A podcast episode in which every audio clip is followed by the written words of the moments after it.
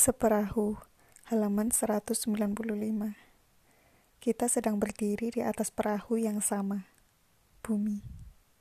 Mengapa kita tidak hanya saling mengenal satu sama lain sebagai sesama penumpang?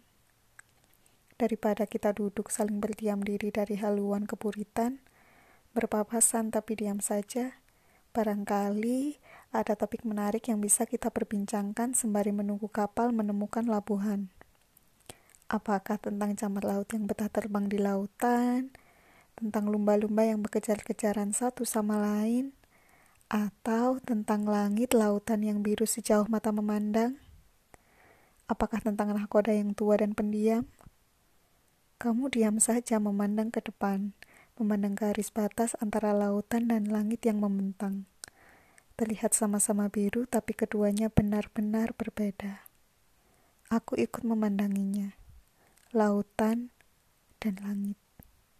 Apakah seperti itu kita hari ini?